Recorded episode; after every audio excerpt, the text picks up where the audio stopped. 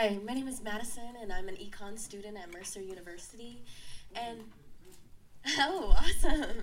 Um, so I'm gonna be a little bit mean for a second, okay? So. Heidi just took off his jacket.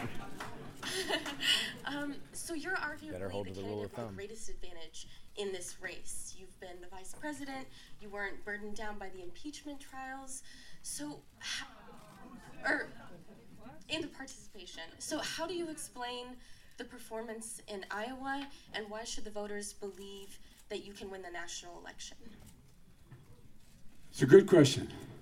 Number one, Iowa's a Democratic caucus. You ever been to a caucus? No, you haven't. You're a lying dog faced pony soldier. You said you were, but you're, you're now you got to be honest. I'm going to be honest with you. It was a little bit confusing in Iowa. Number one, but let's assume it was all everything was exactly right in Iowa.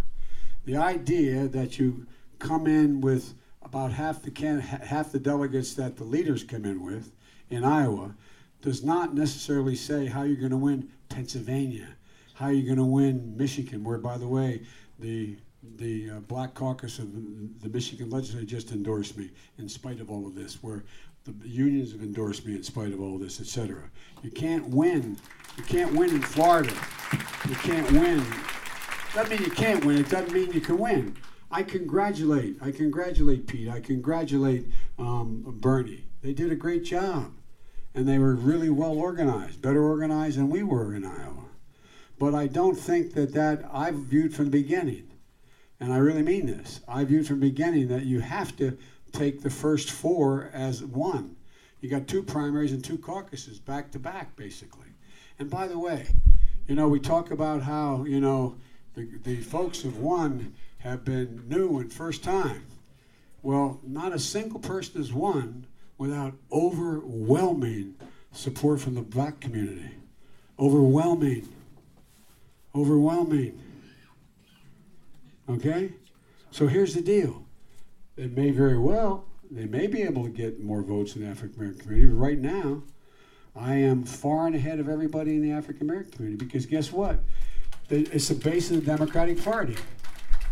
And so it remains to be seen. It doesn't mean, look, I, I have, uh, you know, I, I've been knocked down a bunch of times in my life, like a lot of you have. And my dad used to have an expression it's not whether you get knocked down, it's how quick, quickly you get up. We'll see. We'll see what happens. But the notion that you in a, get uh, 25, whatever the number, thousand votes versus 40,000 votes in a caucus in Iowa means you're not able to run. I mean, I think that's that's that's uh, you know I, I don't know. We'll we'll, we'll, you know, we'll soon find out. And it's not a mean question. It's an honest question. It's an honest question because a lot of people are asking the question, Biden, if you lose Iowa, and let's say, and I look, who has won a New Hampshire primary? Who has not?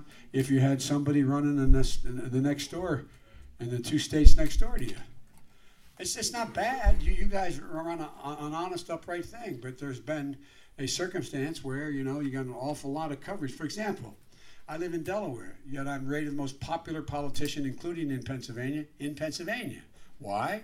Because Philadelphia Television, which covers 40% of the market, covers Delaware. And so everybody knows me. So I'm at an advantage in Pennsylvania because they know who I am. But look, I'm not much of a, uh, a, a pundit here, but all I can tell you is how I feel. I am running, I'm as more determined than I was before the Iowa caucus for do the things that I believe have to be done. And no matter what happens in this, this state, I'm going to feel the same way. I'm just going to keep moving, and we'll see. Let's Sir, we have time for uh, one more question.